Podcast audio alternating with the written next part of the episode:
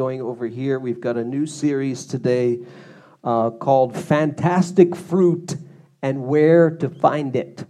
It's springtime.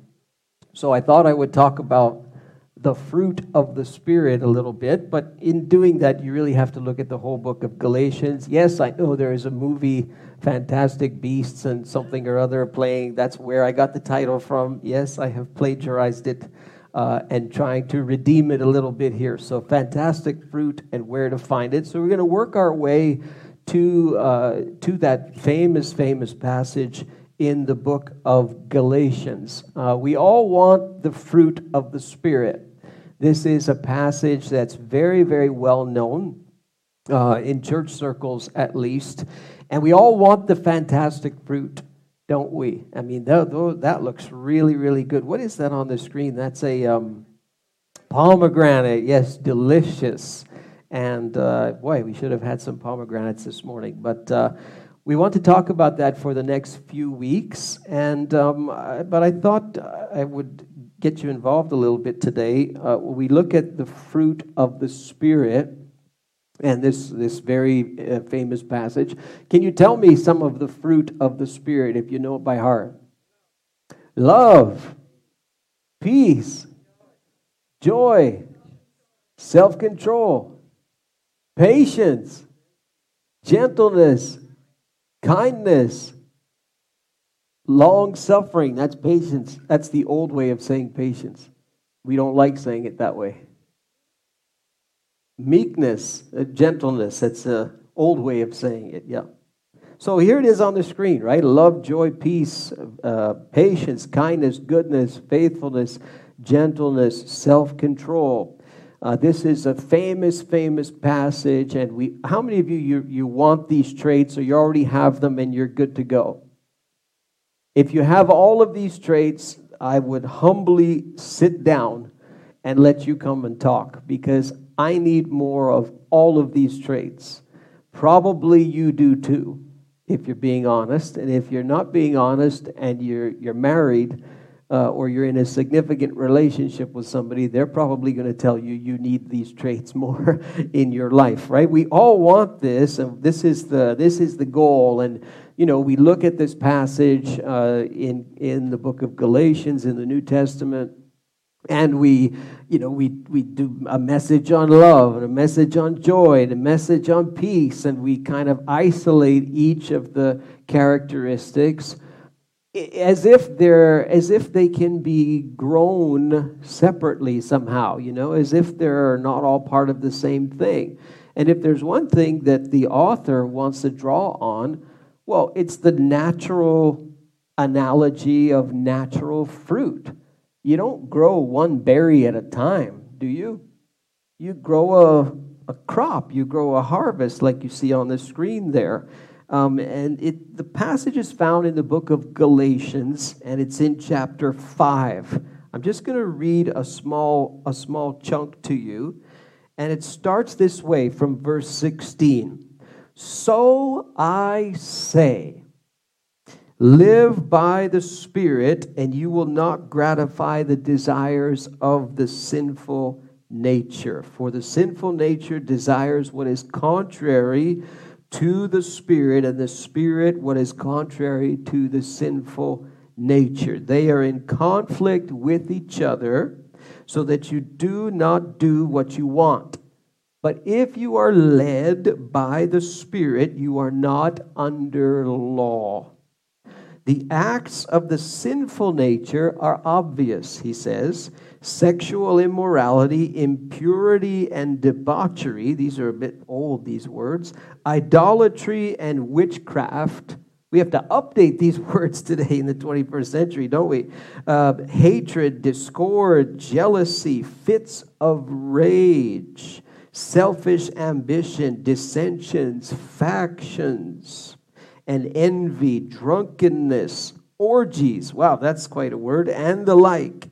I warn you, as I did before, that those who live like this will not inherit the kingdom of God.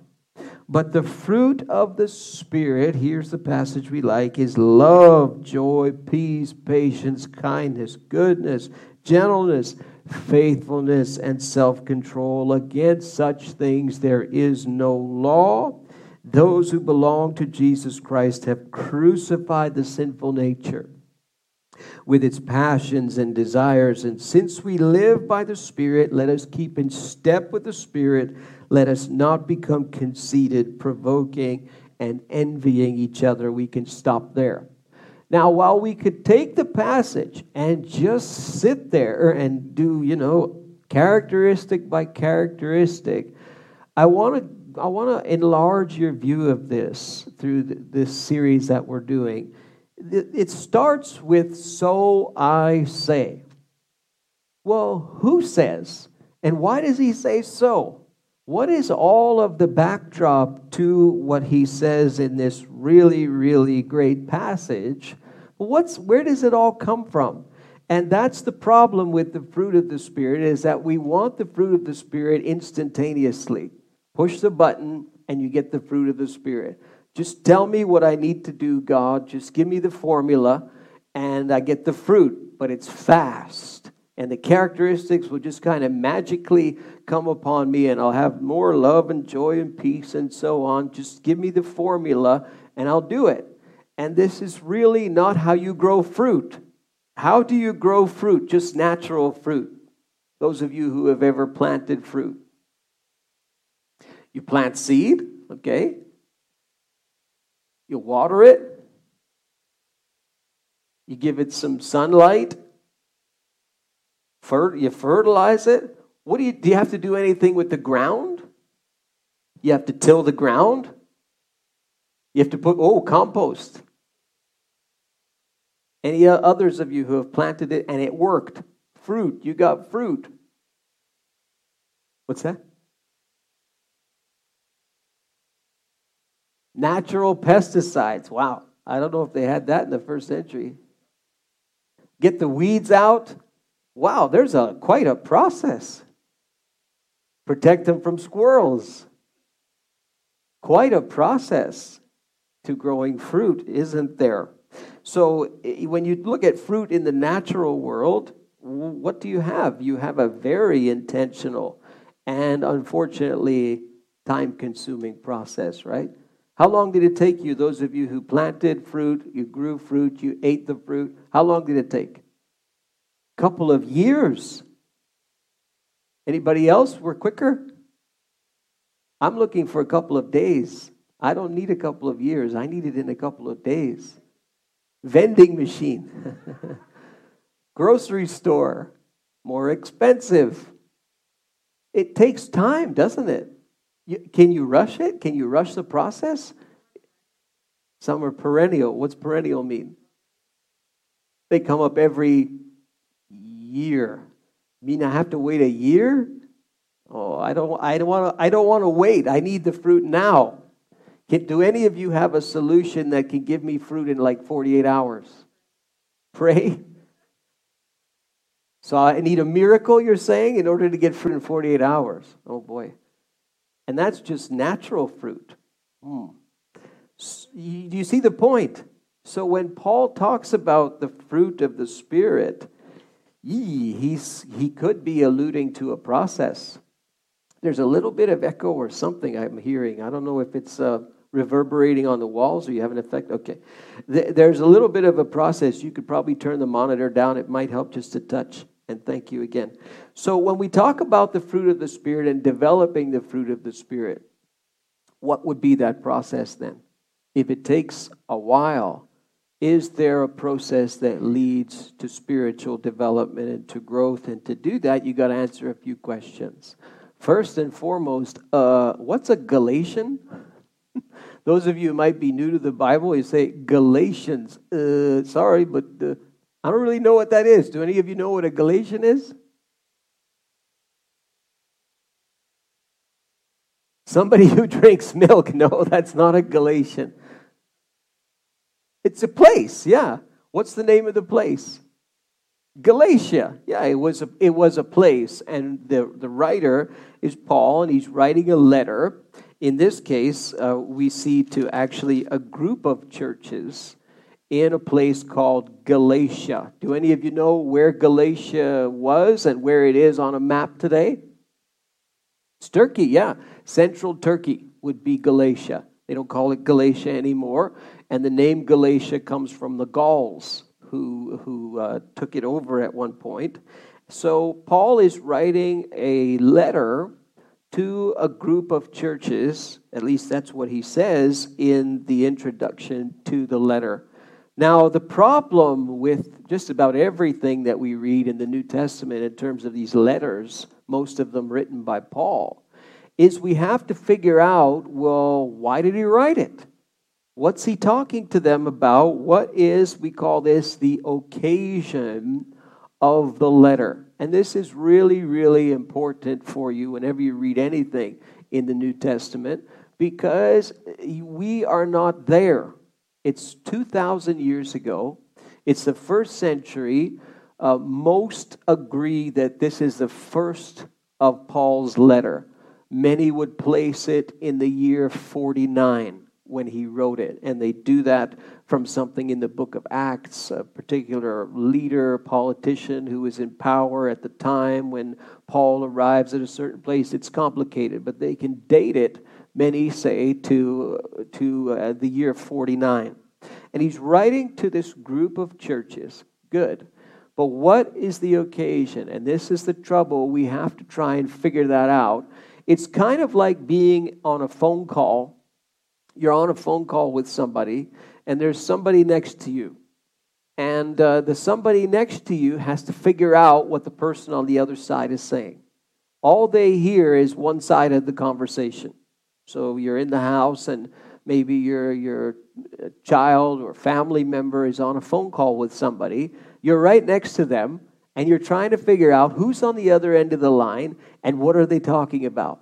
Well, let's hear what this person says, and I can try and figure it out. And this is exactly what we do when we approach the New Testament when we look at these letters. We're on, the, we're on one side of the phone call, and we don't know what the other side was about. It's 2,000 years ago, and so what we have to do is read the letter and try and look for something that tips us off, that gives us clues as to what is going on in, in Galatia in central Turkey, you say, well, why do I care? It's 2,000 years ago. Like, of what relevance is this to me? Well, when you find out the content of what Paul is writing, it may be extremely relevant to you. And the nice thing that we have about Galatia is that it's mentioned in other places in the Bible, especially the book of Acts. And we can see these cities in the book of Acts where Paul visited. He actually visited some of these cities three times at least on uh, his so called three missionary journeys. Paul traveled thousands of miles without technology that was modern. So, horseback, ship, thousands and thousands of miles, planting churches, spreading the news about Jesus. This is what his life was like after the change in his life, which you're going to see in Galatians chapter 1. So, Paul is trying to address these churches that he planted in this province of Galatia, talking about an issue. There's something up in these churches, and it's necessitated that Paul write them a letter. It's a short letter, but it's a really powerful letter and one that's quite relevant for today.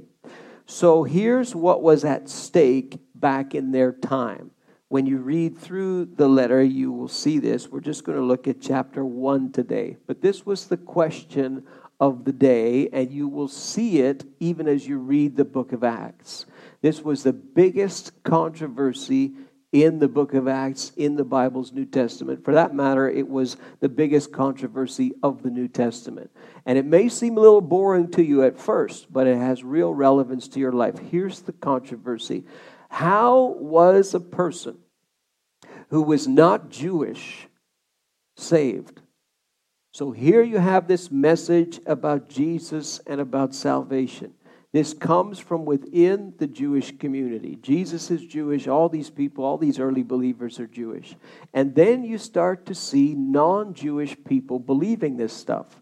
You see it in Acts chapter 9, Acts chapter 10, Acts chapter 11. You start to see the non Jewish world is starting to believe in Jesus, starting to believe in his uh, deity and in his resurrection from the dead. And this causes a huge, huge controversy. And so here's what one group said to these non Jewish people who were coming to Christ. They said to them, No, not so fast. Not Jesus, but Jesus and you must follow the law of Moses in the Old Testament. If you're a non Jewish person, you're probably scratching your head saying, uh, what law is that?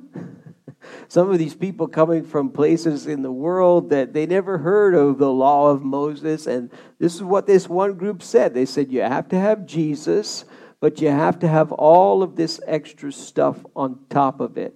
And men, this is going to affect your life too.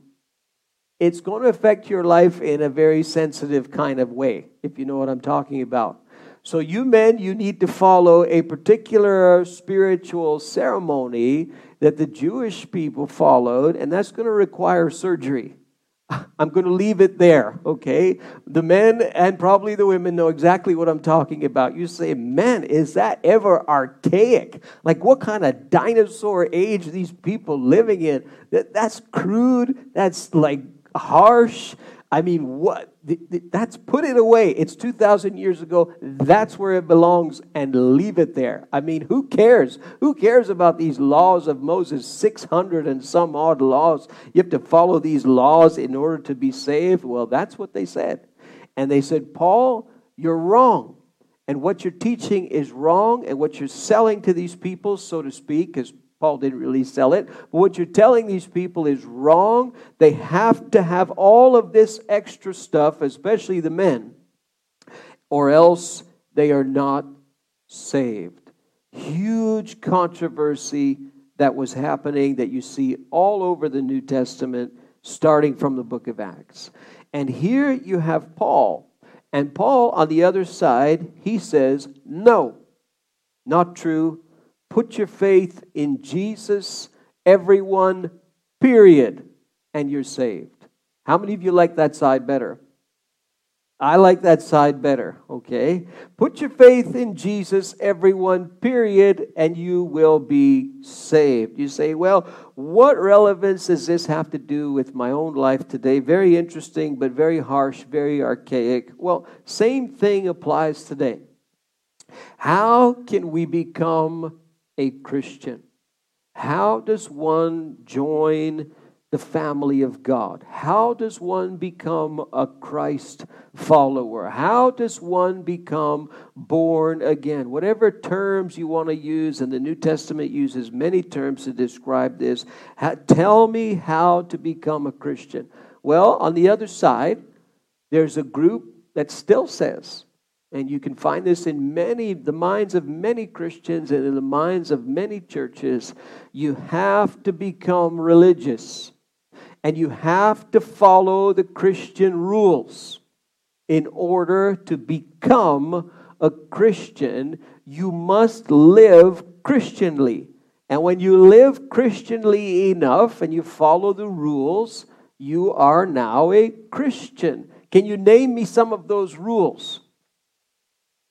That maybe you've seen, you've heard, you've thought that you have to do this in order to be a Christian. You know people who do that. Just shout out some of these rules to me, these so called Christian rules. Read your, thou shalt read thy Bible every day, or thou ain't a Christian. Don't eat pork. well, that's a, that's a Jewish, Jewish law.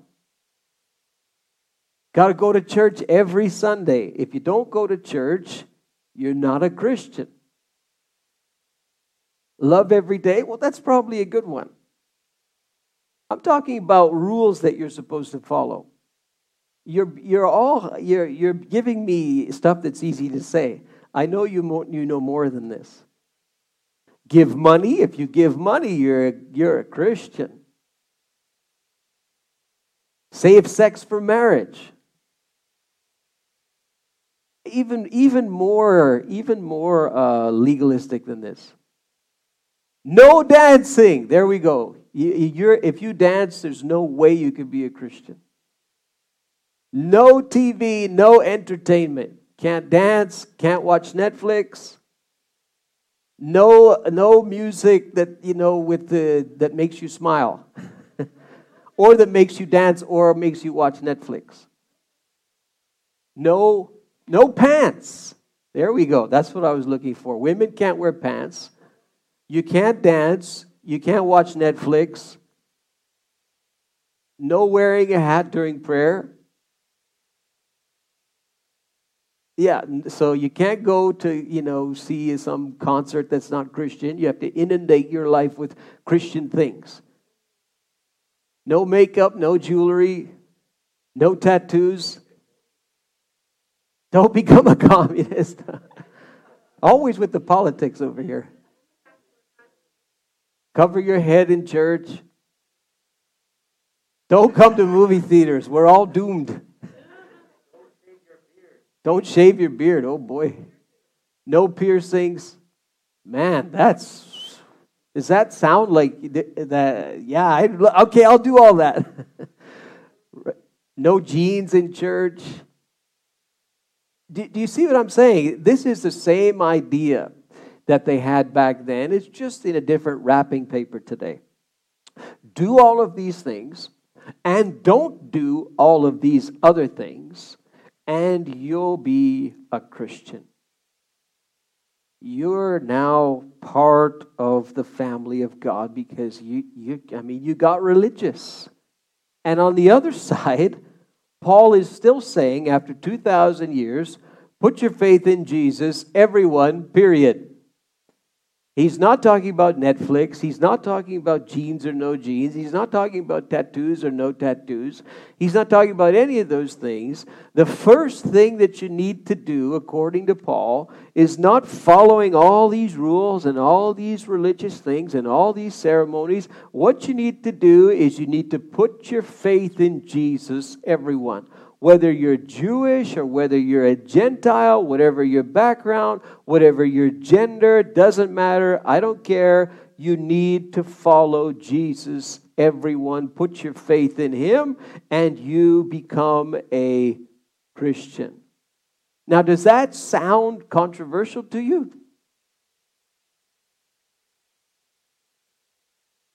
In what way is it controversial? You didn't think I would just let you say yes. Why is it controversial to say this? Makes it so simple. It can't be. There's no way it cannot be. Don't tell me that I just have to put my faith in Jesus. That doesn't, there has to be rules that you have to follow. You have to be baptized, right? To become a Christian. Do you? Well, if you do, then what do you do with the, the criminal on the cross who we talked about last weekend? He's in serious trouble. How's he going to get baptized? He's dying on a cross. Do you have to get baptized to be a Christian? No. You should be baptized if you become a Christian, but you don't get baptized to become a Christian. It's a result of you becoming a Christian. It doesn't mean you are a Christian. You could come to church every single Sunday does that make you a Christian? No, it makes you a faithful church attender. It may be a clue, an indication that you might be a Christian, but does it make you a Christian? Well, in terms of time, I mean, to become a Christian, it depends. You know, it may take a person a lifetime to get to a point of faith, but the point of faith can be very quick. It certainly was for the criminal on the cross. That's right. We're used to having to do something to get it. And here you have no, there's nothing you can do to get it. Nothing. You cannot do anything in terms of rules and work and regulation to become a Christian. You have to put your faith in Jesus, everyone. Now, putting your faith in Jesus, everyone, certainly has a lot of implications. You, you don't have putting your faith in Jesus without the R word. You know what the R word is? Yeah, there has to be repentance. If you're believing in Jesus, it's implicit that you have come to a place of repentance. That means you're walking one direction, you decide to turn, to change your, your view, your mind towards the direction and the life that you're living, and you turn it toward Jesus. You repent and you recognize your, your sin. So you, I suppose you could say that that takes work, but there's no, it's not like you, you have to go and do something to sort of, um, um, you know, prove that you've repented, and then you can be, you can be a Christian. When these people got baptized, they made a decision of faith and then they were baptized. They weren't baptized because that, that they wanted to show that they did the work required you know, in, when John the Baptist was there, his baptism was one of repentance, but the baptism that we see in the New Testament is a baptism of identification. It means I now identify with Jesus, I have faith in Jesus, and so I will now be baptized. So you don't really have a kind of a work that you have to do in order to become a Christ follower. Going to church is great, but it doesn't make you a Christian in as much as as one person joked does going to mcdonald's make you a hamburger does going to a car wash make you a car i mean that's all it means so it's really more about what are you what, what where is your faith wow this is really and very controversial still controversial today because we want to earn salvation Religion will teach you that. The New Testament won't. Religion will teach you you have to do things in order to achieve salvation. The New Testament won't. It will teach you that God did something so that you could be saved. What are you going to do with what God did for you? That's, that's your question. It's not what do you do to earn it, what do you do with what God did so that you can get it? So when we look at chapter 1 of Galatians, and this is kind of the, the foundation that we're laying for fruit, you can't just jump to the fruit. There's a whole process in order that the fruit starts to come the fruit and where to find it, you can use Galatians 1 as a foundation for this. And in Galatians 1, you see some really, really striking things. Really, there's two that come up to the surface. And this is Paul, and what Paul does immediately is to identify himself to these churches in Galatia. Paul, an apostle, he says, sent not from men or by a man, but by Jesus Christ and God the Father, who uh, raised him from the dead, and all the brothers with me. He's got people with him who he's uh, addressing this letter to, to the churches in Galatia you're going to see that what Paul does is not only show who he is, but he actually speaks with some authority as if he is under attack, as if there are people who are saying things about him in these churches in Galatia, and he's going to put a stop to it and he's going to tell them, This is who I am, and here's how I got to be who I am. That's why he says, not by men or by a man, but by God. Grace and peace to you from God our Father and the Lord Jesus Christ, who gave himself for our sins. There's the message that he's preaching to rescue us from the present evil age, according to the will of our God and Father, and to whom all be, uh, be glory forever and ever. And he continues. He's going to get right in their in their face. He's going to be very direct to him. You will find in reading this letter that Paul is not politically correct at all. He could care less what the people who are accusing him think of him. He could care less. He is completely direct and not politically correct at all. And yet he's going to write about the fruit of the Spirit. I am astonished that you are so quickly deserting the one who called you by the grace of Christ and are turning to a different gospel, which is really no gospel at all. Here's the occasion. Evidently, some people are throwing you into confusion and they're trying to, to, to pervert the gospel. But even if we or an angel from heaven should preach a gospel other than the one we preach to you, let him be eternally condemned. Wow, that is, there's an old saying, them's fighting words. He's being accused here. That's the occasion. And he's going right to the point, and he's saying, This is who I am. And you folks in Galatia are believing something that's being told to you by others, and it is a false message. He's being extremely bold, extremely direct, and asserting himself in a very, very clear fashion. Am I now trying to win the approval of men or of God? Wow, that's strong. Or am I still trying to please men? If I were still trying to please men, I would not be a servant of Christ. Incredible. I want you to know, brothers, that the gospel I preached is not something that man made up. Your works driven religious views, that's not what I'm talking about. What I'm talking about is not something that man made up.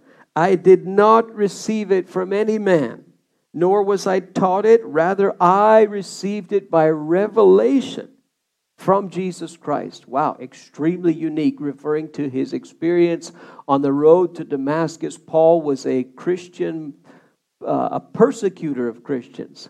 He had them executed. He had them imprisoned. He chased them down. He felt that they were believing a lie. He felt that Jesus was the mastermind of deception and of lies. And Paul had this incredible 180 degree transformation while he's on the road to Damascus to obtain letters to have Christians imprisoned.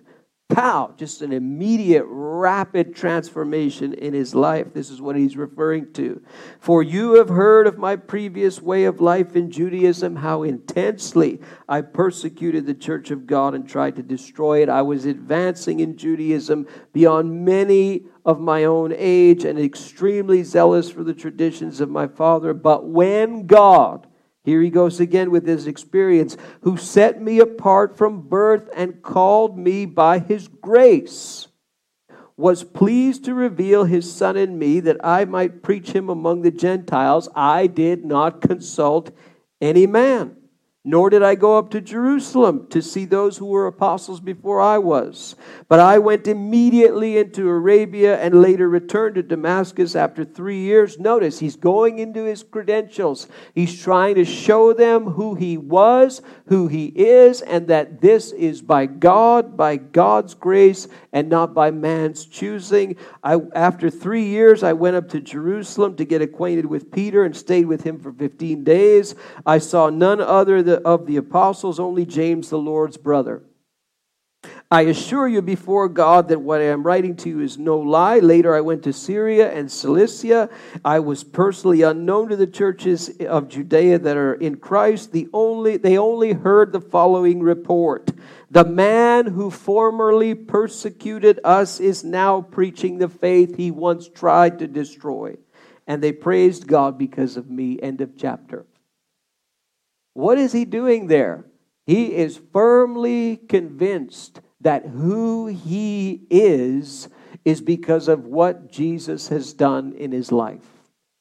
He's being accused. He has to assert himself quite boldly. He has to uh, confront those who are teaching something contrary to what he taught those people in those churches that he planted. He's showing incredible confidence an incredible conviction. Let me ask you if you were to ask yourself the question, Who am I? Paul had a very clear answer to that question. If you want spiritual fruit in your life, the first question you have to answer is the question about yourself. And if the answer to that question is, this person said this about me, this is the history of my life, and therefore I am this. This is how I was born. These are the circumstances of my parents and my family. This is what the high school teacher said about me. This is the abuse that I endured as a child. In fact, I endured it multiple times, and therefore, this is now what I am. If you define yourself on all of that, all of those things, and all of that history, all of your background, and all of the good things and all of the bad things, and you say, This is who I am, that's not the answer that Paul had for himself. Paul's answer for himself had nothing to do with what people were saying about him. It had nothing to do with his past because his past was horrible. He was the man who stood there while Stephen was stoned to death. He was the man who had Christians executed and imprisoned. And he did a very, very good job of it, and he did it in the name of God. So if he goes by all of those things that he did in the past, wow, he's a really, really, he's a scoundrel. But that's not who he perceives himself to be. He says, I am an apostle who was called by God. I didn't need anybody to tell me about the message. He gave it to me straight. He revealed it to me directly, and this is who I am. And it doesn't matter to me what's being said about me, it doesn't matter what my past was. It matters who Jesus is and it matters what Jesus did in my life. And he has a firm, firm conviction about this. And this is very, very tricky for Christians. It is very difficult for Christians to come to grips with the fact that your identity is not based on where you come from, it's not based on the color of your skin. It's not based on your gender. It's not based on how you look. It's not based on the kind of job you have or don't have. It's not based on any of those things. It's based on Jesus.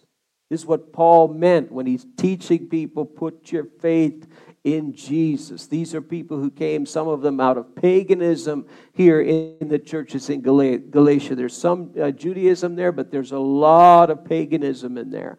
These are people who came out of all kinds of crazy stuff, at least by the standards of the Jews. And Paul's saying to them, it doesn't matter. What matters is you place your faith in Jesus, and that's who you are. And that's your identity. Children, young people, taught all kinds of things about who they are.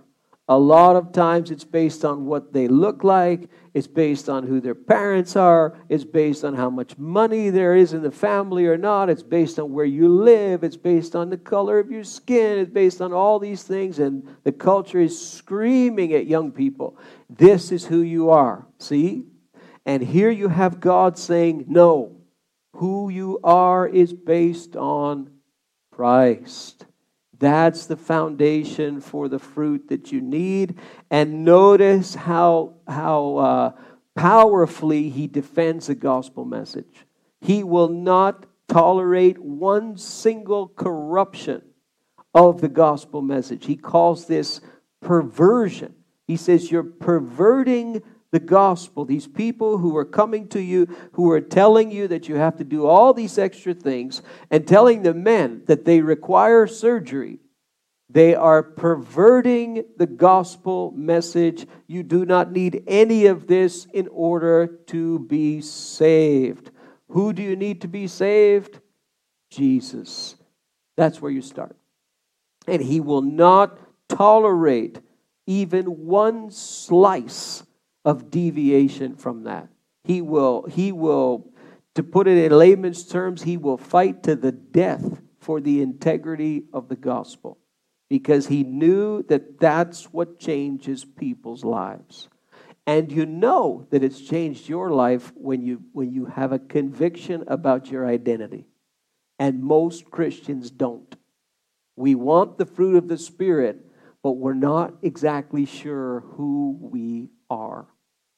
And you're not going to experience the fruit of the Spirit without a foundation of your identity being in Christ. That's lesson one of fantastic fruit and where to find it. That's putting a little bit of seed in the ground, or maybe tilling the soil just a little bit. And as we work our way through this uh, in pieces and parts, you're going to see a whole bunch of little ingredients that ultimately lead to the fruit of the Spirit developing in your life. I'd like the musicians, if they would come, we're going to finish today and have a word of prayer with you. And um, I wonder uh, if there are those of you, and just the question, if you got nothing else from the message today, just the just the self uh, narrative and the kind of interrogation of yourself. If you were to ask yourself privately, even just mentally, who am I? And you're not sure of this. You're not sure of the answer to this question. You're coming up with all kinds of things. It changes from season to season. Your identity is changing. From job to job, your identity is changing. From relationship to relationship, your identity is changing. Uh, from experience to experience, it's changing all the time. And you can't answer that question I'd like to pray for you before we finish today. You can go ahead and start playing. It's okay. So I want you to I want to just have a private moment with you, okay, before we finish. In my experience, and I've asked this question in many different churches that I've been able to speak in with many different audiences, and it is not a settled question in a lot of people's minds. So uh, I'd like to just have a private moment with you. This is a you know small enough group that I'd like privacy with you because I don't want people looking around. I don't want people feeling like somebody is watching them. It's only me who sees, and of course, God, and that's the most important. So if that's you and you have a question mark, you have shaking sand to that question Who am I? Can you just slip your hand up in the air so that I can pray for you today before we finish? Even those of you who are online and who are watching, Send me a private message about this. You'll find my contact info on our website, Facebook, all of that. Speak to me and communicate with me privately. I would love to pray for you. Anybody in the room today, and you're honest enough to say, Oh, you, you've really hit it on the head there. Father, I pray for each person who's in the room today, those who are watching online, those who are going to watch later, people are going to listen to uh, recordings and audio later. And uh, Lord, it's a it's a very deep and uh, and personal thing for us. I, I can just imagine the history, oh God, in this room and the experiences that people have had, and how this question of identity is shaping their choices, is shaping their decisions, and uh, sometimes it leads to consequences that they didn't intend. And it all boils down to that question Who am I? So, Lord, I pray for, for, for the, us in the room, the, the, the online electronic audience, in the name of Jesus. Lord, you would help us to not let that question go out of our spirits and out of our minds. But, Lord, that uh, above all things, we would get to that place of conviction that our identity is in Christ and in the gospel. Lord, uh, may it be firmly established. I pray for young people in the room, parents who are raising kids, who are trying to figure out who they are. Lord, that it would be Christ and Christ alone that would form the basis of who we are. And we pray these things together in the name of Jesus. Amen. Amen. God bless you today. Remember to pick up your kits over in screen number 11. Wednesday night, we're starting a new Bible study on Zoom, and we will be back at 11 on Thursday on Zoom as well for a time of prayer. God bless you. Have a great Sunday.